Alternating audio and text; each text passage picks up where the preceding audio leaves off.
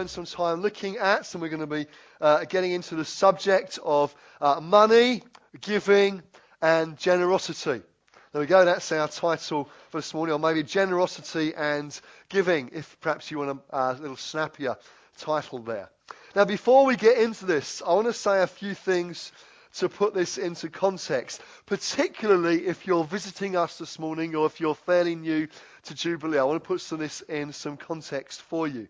Because often people have the perception that all the church ever talks about is money or about, you know, wanting your money.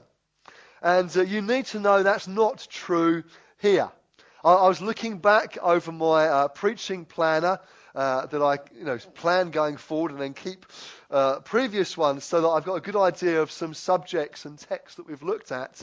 And uh, what, uh, on one other occasion this year, we've talked about uh, money and giving. And in fact, we didn't get to it at all last year, so uh, which was not good, actually. But it's not something that we spend a lot of time talking about. But it is something that we need to talk about every, every now and then.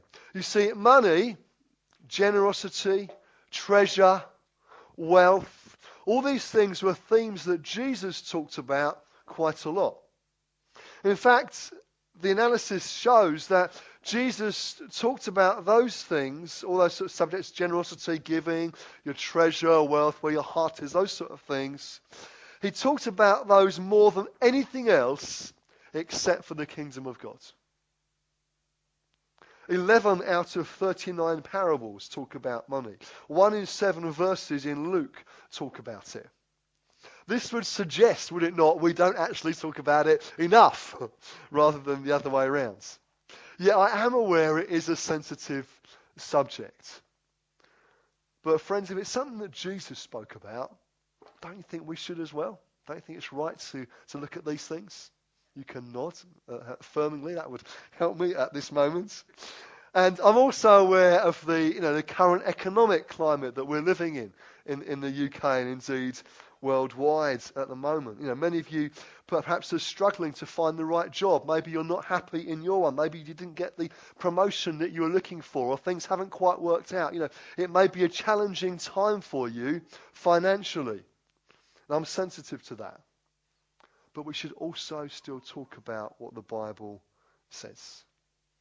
And the reason I want to suggest that Jesus spoke about it so much is that you can tell what's really important to someone by what they do with their money.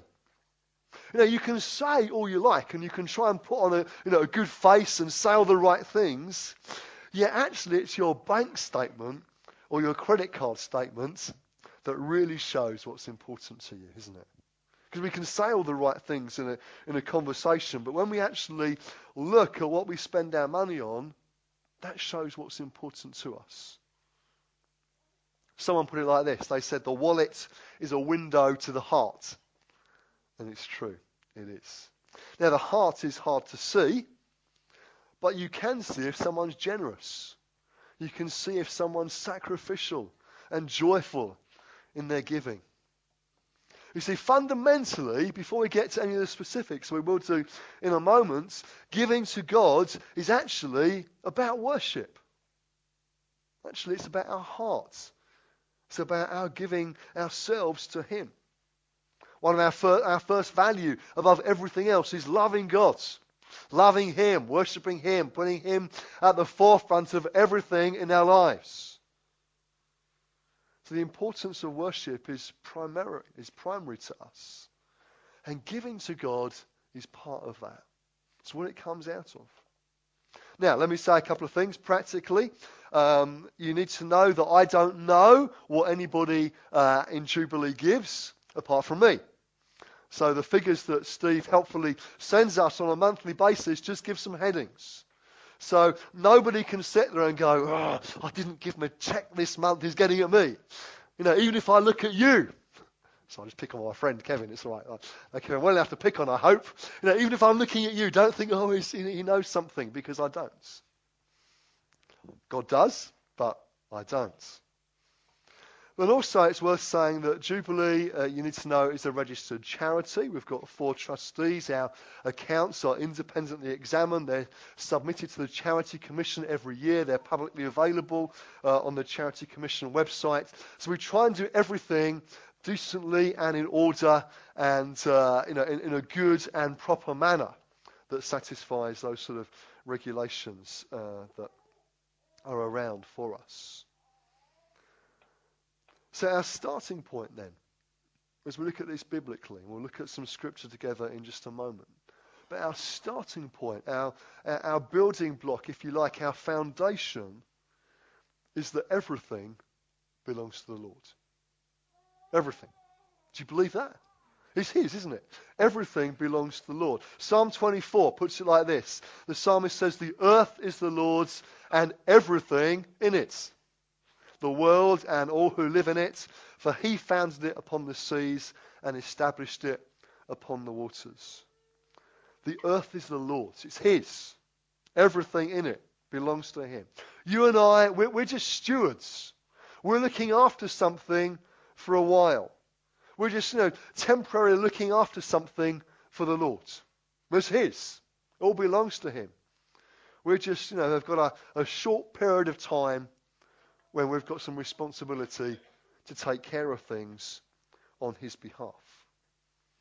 And if we get that right, if we get that right in our hearts, that's a great foundation to build on. So whatever you have, it's not really yours. It's on loan. It's been given to you for a season. Three score years and ten, maybe, or thereabouts, or something of that sort of order, we would hope.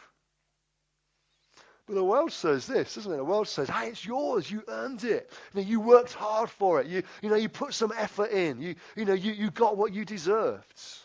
Why should you give any of it away? The Bible says it's all his to start with anyway. And giving, as we'll see in, a moment, giving a proportion back to him, we're acknowledging him as the giver of all things. So as we give something back to God, we're actually saying, Lord, it's all yours anyway. It's not that you know we give something to the Lord as the bucket goes round or as the standing order goes out of your bank account. It's not that, oh, well, I've given a bit to God now. Thank goodness the rest is mine. I can do what I like with it. Because if we think like that, we've missed the point. What's His? Everything is His. And in giving a proportion back to Him, in giving God something, it's our worship, it comes from our hearts. And as well as that, it acknowledges Him as the Lord and owner of it all. So the small part that we give to Him represents something much larger, represents something much greater. The part represents the whole. So as we're giving something to God, actually it should represent something far greater. And it should actually represent not just our money and our finances that God has given us, but rather it should reflect our heart and the life that indeed God has given to us. So as we give a part back to God, we declare him as Lord of our lives, Lord of our finances, and the one who is really worthy of all worship and praise. Jesus said this in Luke 16. He said, No servant can serve two masters. Either he will hate the one and love the other, or he'll be devoted to one and despise the other. You cannot serve both God and money. Jesus' words are challenging to us, aren't they? Typically, and indeed on this occasion as well. You cannot serve both God and money. So we need to choose who are we going to serve. Well, I'm hoping this morning, as we open up some scripture together, will remind us of who we want to serve and perhaps some ways in which we can do that. So, if you've got a Bible with you, I'm trusting uh, many of you would have, if you can turn, please, to the book of Malachi. This is the last book of the Old Testament, so if you're not sure where it is, just find Matthew and go backwards, and you'll bump into him right there at the end of the Old Testament. It's only a, only a short book, only uh, four chapters we've got of Malachi here. we'll read some verses together in a moment. I, I realized as I was preparing this that actually I've never preached from this passage before. And uh, it's a passage that may be familiar to some of you, may be new to others of you. And it's a passage that I've often referred to when talking about these sort of subjects, but I've never got into in detail. And when I was preparing uh, a, a talk earlier in the year on giving, I felt very stirred that as I was doing that, I was looking at a New Testament passage. I, I, felt God stir me to, next time I was going to preach on this, to use the Malachi passage. I thought, okay, I'm, I'm, i must do that next time, and sort of made a mental note to, to come back to it. And so we're going to read uh, Malachi chapter 3, and we'll start at verse 6. Then I'll give you some context to Malachi, explain a little bit about who he is and what's going on, and uh, then we'll talk about what Malachi has to say. So, Malachi chapter 3, verse 6. I, the Lord, do not change. So you, O descendants of Jacob, are not destroyed. Ever since the time of your forefathers, you have turned away from my decrees and have not kept them. Return to me, and I will return to you, says the Lord Almighty. But you ask, How are we to return? Will a man rob God? Yet you rob me. But you ask, How do we rob you? In tithes and offerings. You are under a curse, the whole nation of you, because you are robbing me. Bring the whole tithe into the storehouse, that there may be food in my house. Test me in this, says the Lord Almighty, and see if I will not throw open the floodgates of heaven and pour out so much blessing that you will not have room enough for it. I will prevent pests from devouring your crops, and the vines in your field will not cast their fruit, says the Lord Almighty. Then all the nations will call you blessed, for yours will be a delightful land, says the Lord Almighty. Let's stop there. I want to pray, and then we'll look at these verses together. Lord Jesus, we thank you that you weren't afraid to tackle hard subjects. And I want to pray this morning as we tackle uh, this uh, subject of money and giving and generosity. Father, I pray that you would stir our hearts to be open to you. God, I pray you'd help me as I talk about what can be a, a sensitive subject sometimes. I pray you'd help me to communicate it really well. I pray I'll be full of grace and your presence. Lord Jesus, I pray for each of us that we would be open to the voice of the Holy Spirit speaking your words into our hearts. God, that we might hear from heaven this morning. Lord, we say we uh, want to see what you say in your word. We're open to it. We pray, Holy Spirit, would you speak to us? Would you challenge us? Would you encourage us? Would your word do us good, we pray, in Jesus' name. Amen. Okay, well, let's have a look at some uh, backgrounds to Malachi shall we, before we get into the passage in, uh, in detail. So we've said already that Malachi is the, the last of the Old Testament prophets that we, uh, we come across in Scripture. There is books right at the end. And if you were with us earlier in the year, maybe you remember that we went through the book of Daniel. Some of you would have been here when we uh, spent a few weeks going through Daniel. And you'll remember the story. Remember what happened to the Old Testament people of God, how the Babylonians came and, uh, and conquered the Jewish people and took a load of them off into exile. So, Daniel chapter 1 tells us about that, for example, that we read when we were looking through Daniel. So, that's the Babylonians became the, uh, the dominant power in that area. Well, sometime later, the Persian Empire arose and overthrew the Babylonians.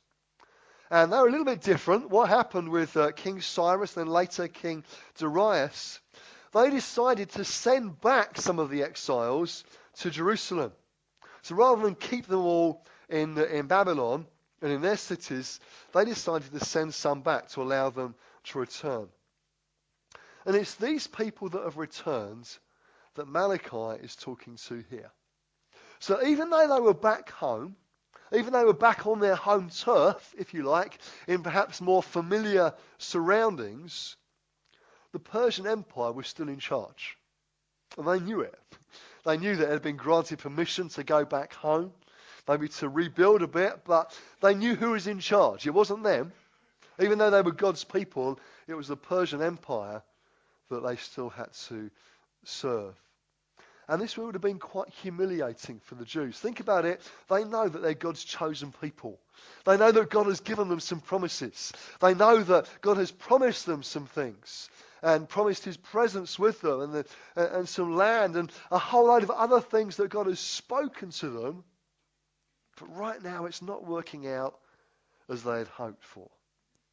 Economically, they're not doing so well either. You know, there's a foreign power in charge. Some would say it was a recession. Sounds familiar words, doesn't it, in our current context? When they originally came home to Jerusalem, they would have been full of hope, full of expectation, wondering if, you know, if it was going to happen now as they'd maybe hoped for previously. And what happens? They find themselves struggling financially.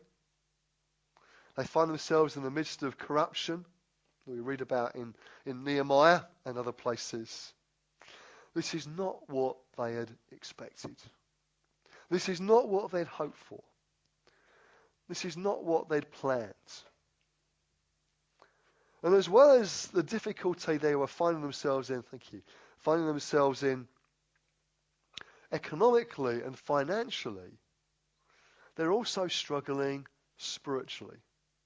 And so, the beginning of Malachi, if you turn back a couple of pages or if you scroll up on your phone or whatever it may be that you're doing, if you look at uh, Malachi chapter 1, you'll, you'll see that in verse 7, Malachi is speaking to the, the people here uh, on behalf of the Lord. He's saying, You place defiled food on my altar. God's saying. Well, you ask, How have we defiled you?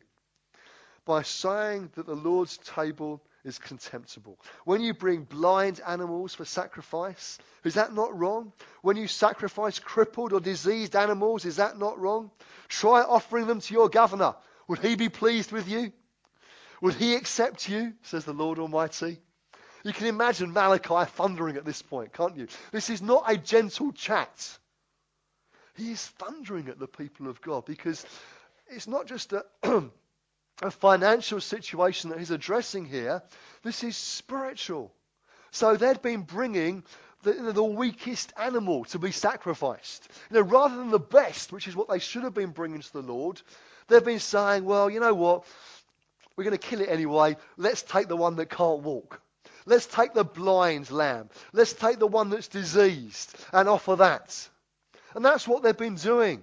They've been trying to get away with the weakest, cheapest option. So what started out as great, passionate, vibrant, heartfelt worship has now become mere religious observance. It's like the worst example of traditional religion you might see on telly. You know, you, have all seen it, haven't we? You know, there's some awful church service with, you know, just a handful of people uh, singing some hymn out of tune, slowly, badly, and with very little enthusiasm. There's no heart there, no life, no sense of the presence of God. They're just going through the motions. That's what's happening here. It's exactly what's happening in Malachi's time. They're just going through the motions. There's no life to it. I wonder, does that describe anyone here this morning? Do you just feel like you're going through the motions? That any life to it, any vibrancy, any heart connection with the Lord has long since gone.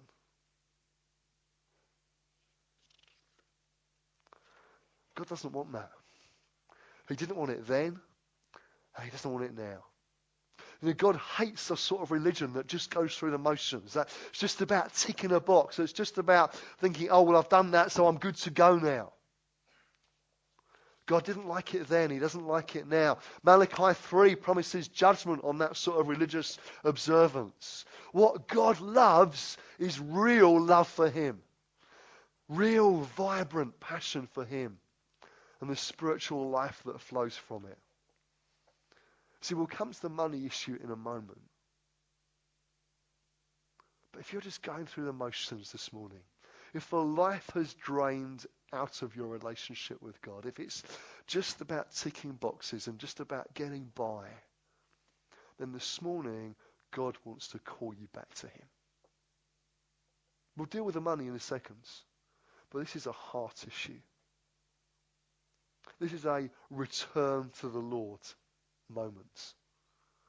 And before we apply it, because the money thing is an application of this,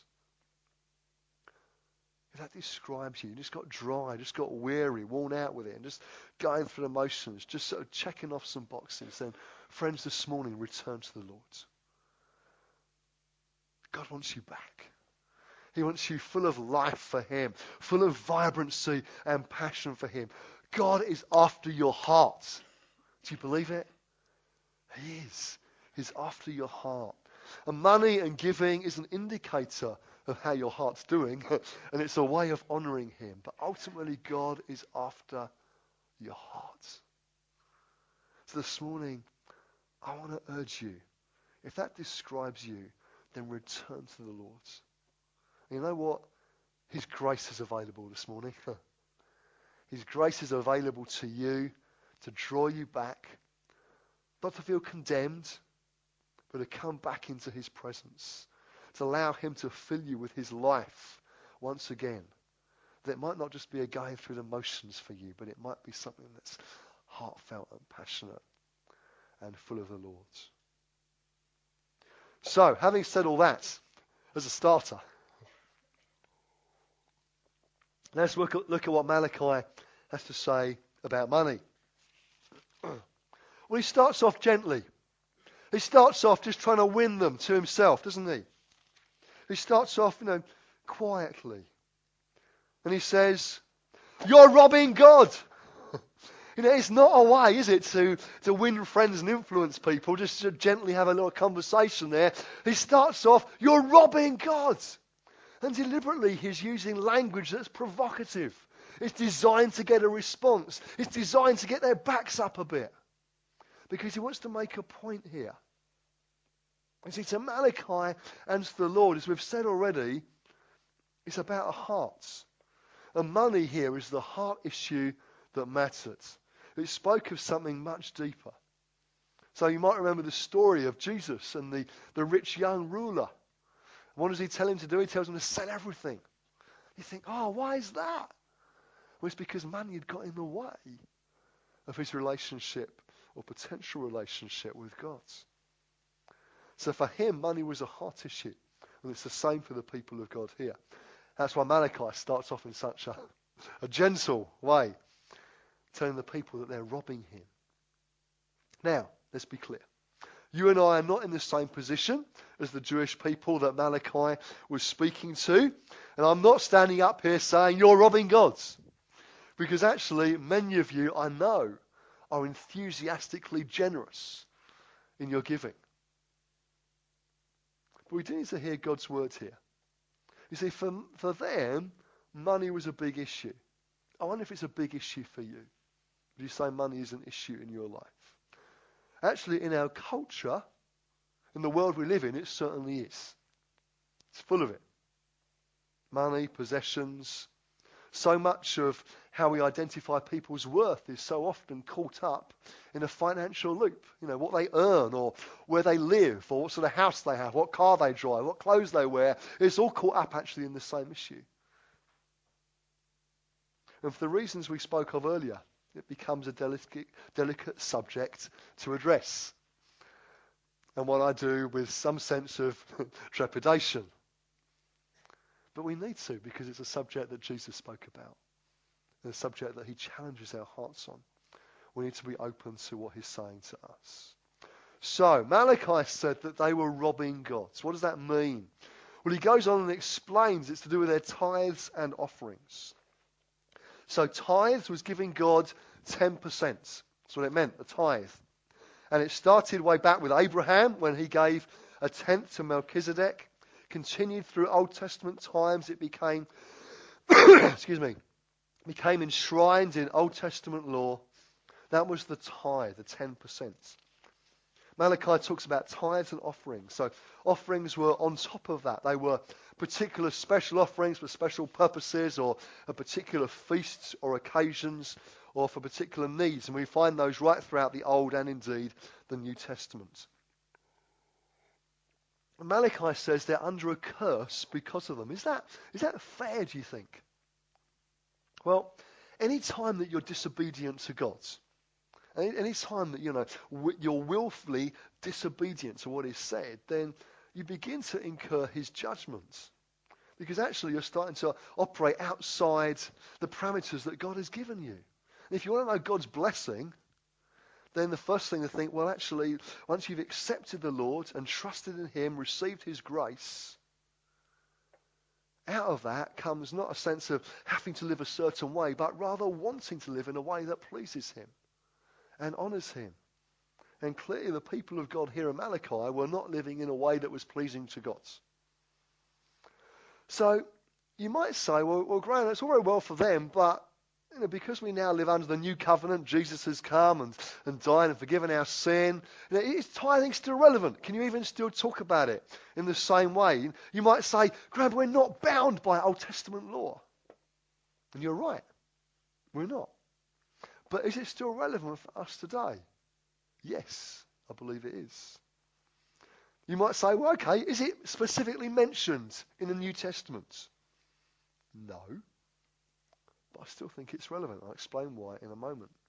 You see, before we ditch the idea of tithing being an Old Testament practice, old hat, now dead and buried, gone, forgotten about, and we can move on, we actually find it, the first occurrence is in the Old Testament before the law was given.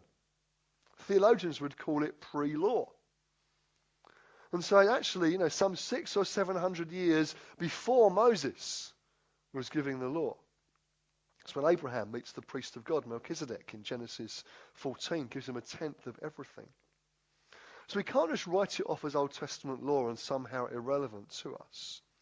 But more than that, in New Testament times, Jesus had plenty of opportunity to dismiss the idea as gone, dead, buried, not relevant anymore But actually, he didn't. On one occasion, when he was castigating the Pharisees for tithing their herbs and spices, but neglecting justice, he didn't tell them to stop tithing. Quite the opposite. Listen to this in Luke 11, 42. He says, Woe to you, Pharisees, because you give God a tenth of your mint, rue, and all other kinds of garden herbs, but you neglect justice and the love of God. What do you think Jesus is going to say next? What it says next is this You should have practiced the latter without leaving the former undone. He doesn't say, forget about the tithing deal now. He says, yeah, that's good. But actually, remember justice as well. You see, Jesus didn't abolish the Old Testament law. We need to understand this well. He didn't abolish it, he rather fulfilled it. There's a difference here, and I, I hope to explain it well to you so you understand the difference. You see, what Jesus did with the Old Testament law, in that he fulfilled it, in doing that, he actually raised the bar. So now, the law isn't just about external observation of something, it's actually to do with your heart. What's going on on the inside. So let's give some examples. In the Old Testament, the law was this do not commit murder. You think, okay, I can understand that. And most of us, well, I'm hoping all of us this morning will sign up to that one. So, yeah, that's good. What Jesus does, he takes it further. He raises the bar and he says, you know, you've heard it said in the Old Testament time, do not commit murder. That's good. Now, don't even think about it. Don't even wish that your brother was dead. don't even go there in your mind. So, another example. Old Testament law, do not commit adultery. Okay, understand that. Don't commit adultery. Yeah, okay, it's fine. What Jesus does, he comes along, raises the bar again, and says, you know, you've heard it said, do not commit adultery. Well, now, even if you look at a woman lustfully, talking to the guys, then you've committed adultery. Why? Because it's an issue of the heart. It's not just about an external thing that you have or haven't done. It's about what's going on in the inside, in your heart. So, Old Testament law, tithing, give 10%. What does Jesus do? Well, if we're going to be consistent here, we have to say that again, he raises the bar. And he does, because now it's very clear that it's all his. It isn't just about giving God 10% thinking, done my 10%, now I'm good to go. No, actually, it's a heart issue, isn't it? Surely it has to be at least that as a starting point. Let's be clear, not to be slavishly applied as a law, because we're not under law, now we're under grace. But actually, it's a great starting point for grace filled, generous New Testament giving. And if 10% was good enough for the Old Testament people of God, shouldn't we be giving so much more? I mean, haven't we received more from the Lord? I mean, you know, we, we don't have to go through all the sacrifices to start with, do we? Anybody sacrificed a lamb on the way to meeting this morning? We don't have to do that. Jesus has done it. He's paid the price. He's fulfilled all that. He's given us His Spirit, which indwells in us. We've got that relationship with the Lord. We've got His presence in our lives. We've got so much more of Him than the Old Testament people of God ever had. Some of them look forward to it and look forward to that day when that might happen. Surely, if that's true, and if that was good enough for them, surely our hearts must respond so much more to Him now. Tithing, giving God 10%, actually, I want to suggest to you this morning, shouldn't be our finishing point, but should be our starting point. if you're earning, then I don't think, I don't see how you can build a biblical New Testament case for giving God less than 10%. And if we see it as a starting point, then we want to be moving forward from there, don't we? You know, no, no runner stands in a race at the starting block, block just waiting there. It doesn't happen, does it? You know, a runner's in a starting block, at a starting position, ready to go, ready to run forward, ready to achieve something. If this should be our starting point, then how about moving forward from that and looking to give more? Now, this is something that I felt God challenged me on, challenged Sarah and I on personally over recent years, and to trust Him in it. You see, it's a trust issue. I felt God challenge us to give more and trust more. Why?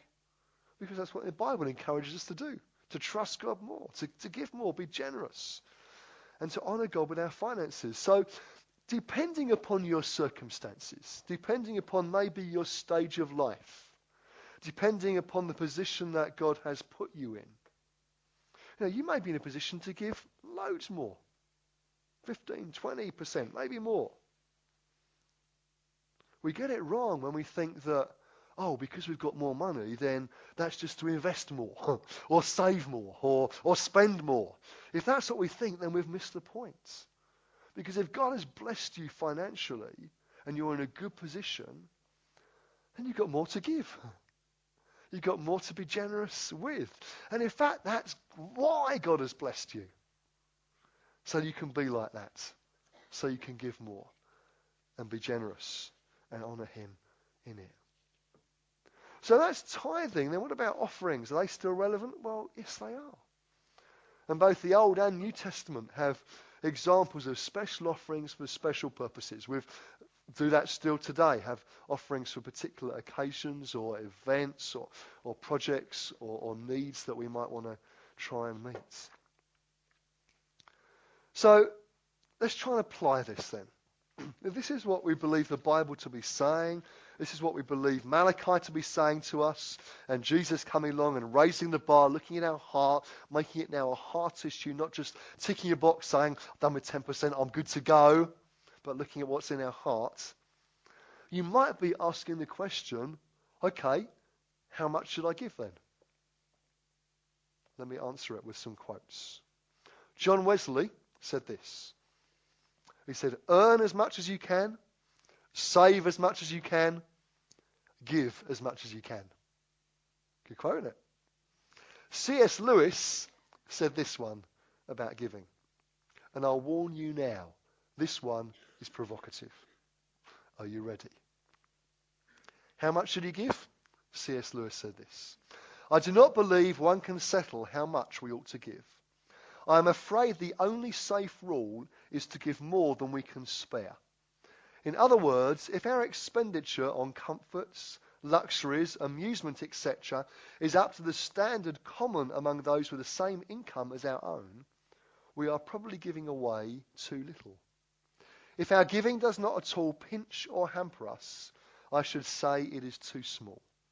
There ought to be things we would like to do and cannot because our commitment to giving excludes them. I told you it was challenging. Tom Schreiner says this. He says, Those who are blessed with wealth are to enjoy the good things that God has given them, but they are also to be generous to those in need. The New Testament clearly teaches that wealth is dangerous because it can seduce us so that we stray from the Lord. God is to be our treasure, and hence believers are to give generously and freely.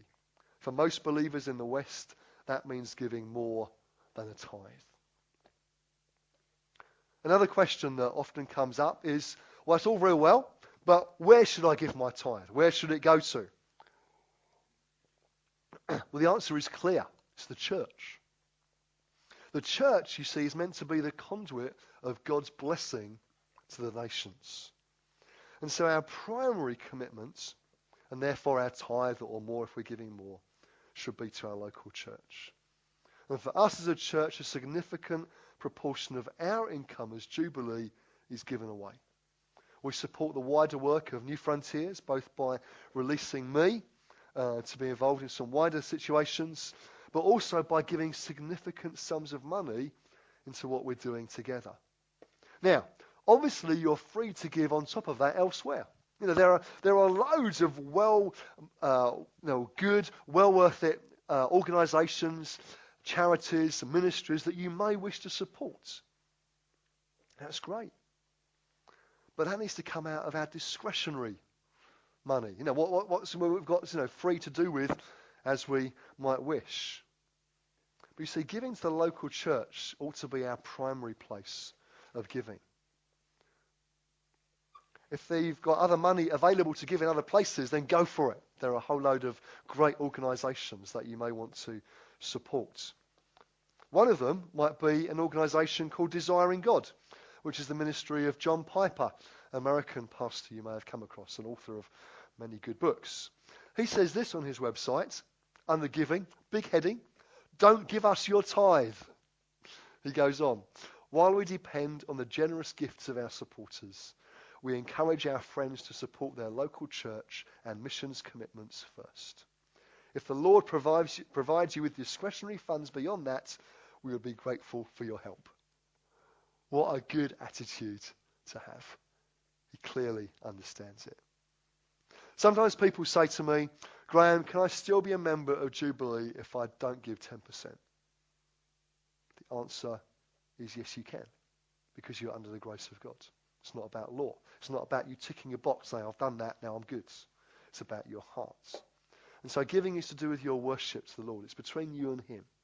And you're the one that needs to bring your situation to Him, pray about it, and respond in an appropriate way. I know there are some churches that say you have to give it to be a member. We don't. We'd encourage you to do that, but ultimately it's between you and the Lord.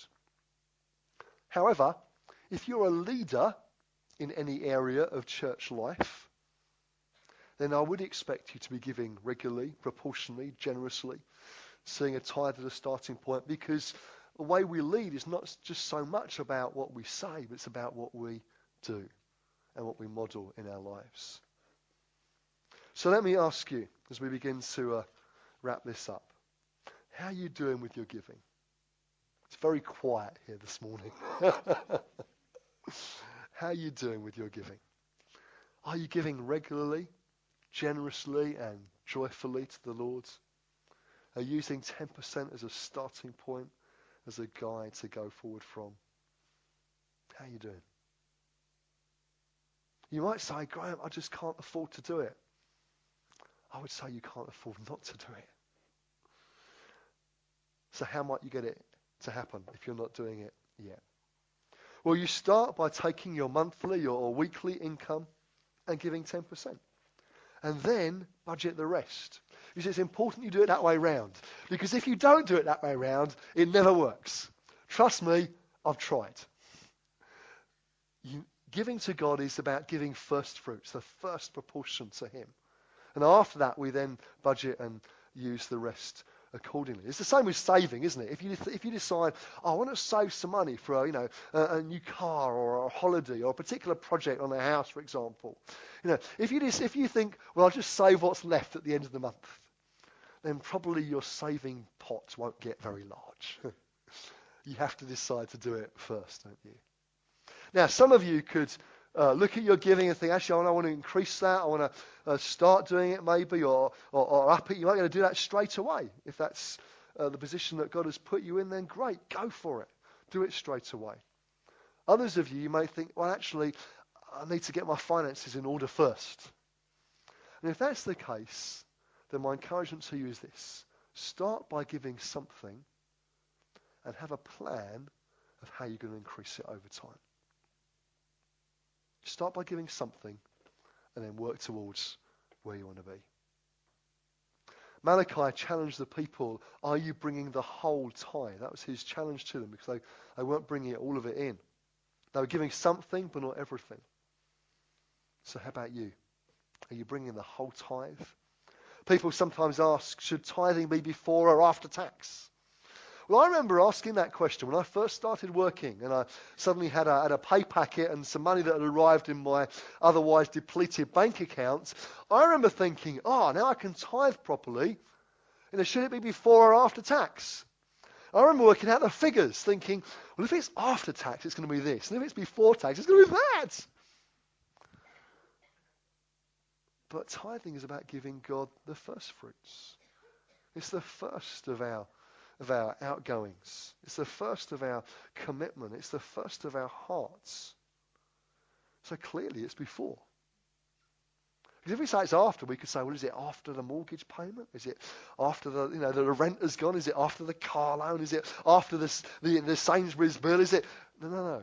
It's first before anybody else has their share. Now, I know many of you, whilst I don't know what you give, um, I know that many of you do give generously and uh, regularly, and for that, I and John and our trustees are very grateful. I want to commend you for it and thank you for it, seriously. But let me ask you this Have you reviewed your giving recently? No. Has your giving gone up with any pay increase you may have had? Are you prayerfully looking to increase your giving you know, on, on a percentage basis, on a proportional basis? Are you open to God speaking to you about this? And what God said to his people, in Malachi 3. Malachi 3, verse 10. God says this. He says, Test me in this, says the Lord Almighty, and see if I will not throw open the floodgates of heaven and pour out so much blessing that you will not have room enough for it. God's really clear here. Doesn't mince his words. There's no ambiguity, is there? God says, Test me in this and see if I'm not going to bless you as a result. Now, let's be very clear. This is not some twisted prosperity gospel. It's not like, oh, if I give more, I get the BMW. You know, that is not what Malachi is saying here. Please don't read that into the text. Please don't think, oh, well, if I'm giving that, then God's going to do this for me. No, what God promises is blessing. Why is that? God promises blessing in order that we might then give more. It's like a circle, isn't it? As we give to God, He blesses us, we can give more to Him. And He blesses us, and we can give more to Him. So God wants to bless you in order that you might be a blessing to others. Just as he wanted to bless Abraham in order that Abraham's seed might be a blessing to the nations. It's so that you might be generous, not just so that your bank balance goes up or your share portfolio might increase. That may happen as well, but it's in order that you can then give more and be more generous with it. As we finish, let me make some practical points. One thing Malachi doesn't address here, and to be honest, I wish he would, he doesn't say, and please give by standing order. I, th- I, think it should be there. I think it was missed out. I think it was lost in translation somewhere. But seriously, whilst Malachi doesn't say that, and the Bible doesn't say it, please don't miss me.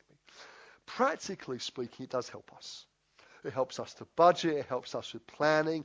It helps us to track giving with, do with gift aid. So if you can give by standing order, please do. It would really serve us well.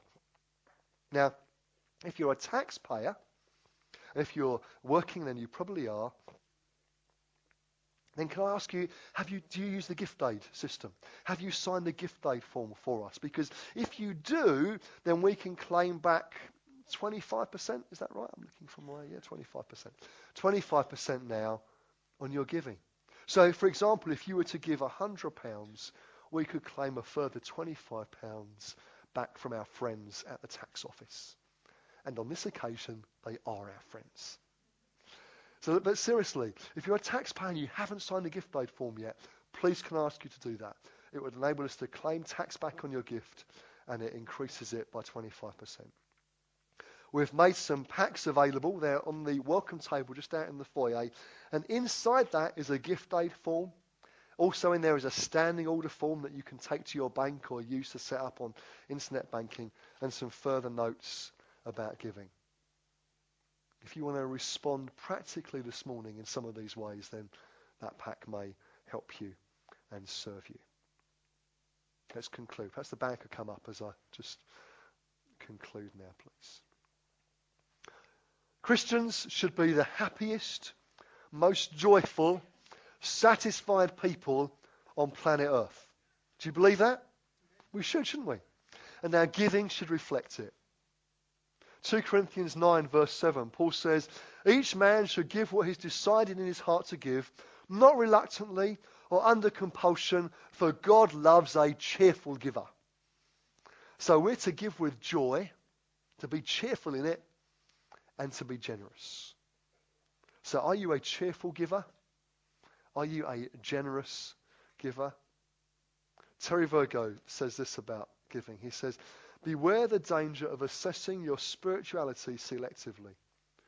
God wants you to be seriously committed to giving away money. Generosity is one of the key characteristics of a grace filled believer. So, would you describe yourself as generous? How are you doing? You see, ultimately, this is a faith issue. That's what it comes back to, friends. It's a faith issue. The issue is do you really trust God in it? Do you really trust God in it? And it's easy for in, in a meeting to think, oh, yeah, yeah, I trust God in it. Yeah, yeah, I trust God in it. But it hits home, doesn't it, when we write the check out or set up the standing order or think, yeah, I really want to go for that. If you're married, then I'd encourage you to talk about this with your husband or wife before you make a response to it. I joked with John earlier that maybe we should have had the offering after this morning's message. But actually, it is a faith issue. Are you giving God the best? Are you giving him your hearts? Are you really trusting him?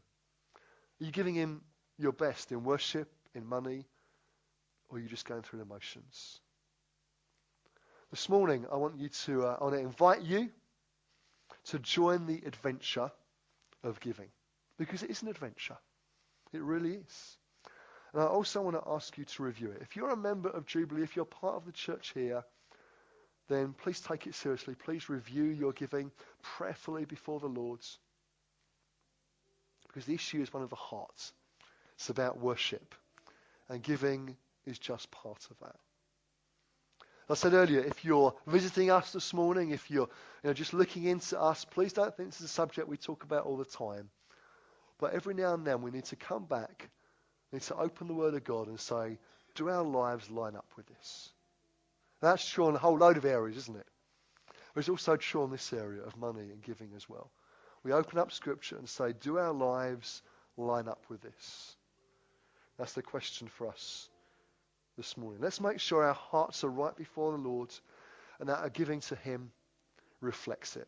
Let's live lives that are sold out to God, that are generous and joyful in our giving before Him. Amen? Let's stand together, can we? I'm going to pray. And then we're going to worship the Lord as we close. Lord Jesus, we thank you that you weren't afraid to tackle issues that are thorny and sometimes difficult to talk about. And Father, as we've tackled this issue this morning of giving and generosity, tithing and offerings, Lord, we want to bring it to you again and say, Lord, this is all to do with you. Lord, it's all about the heart. It's all about our worship. And, and what we give to you is part of that. Lord, that's why we take an offering in our worship time, because it expresses our heart before you.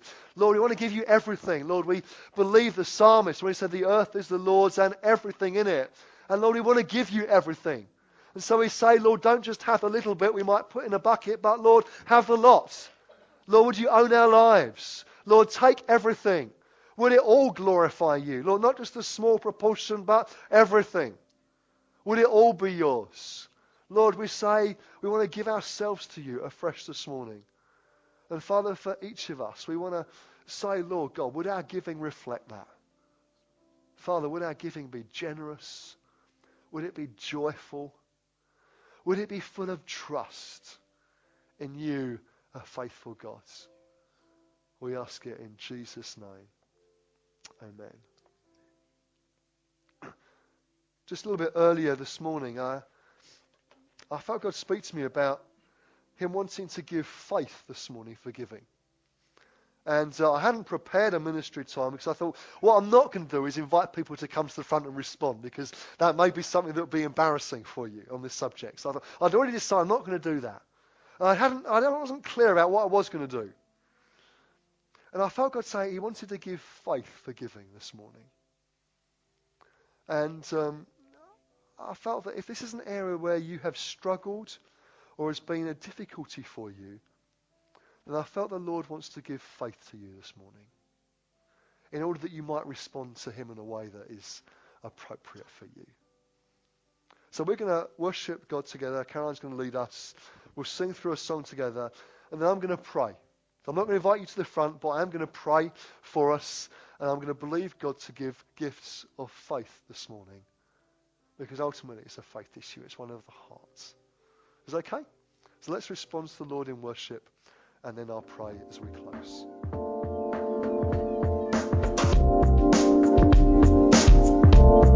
Thanks for listening to this Jubilee Church podcast. Feel free to check out our website at www.jubilee.org.uk or come along on any Sunday morning.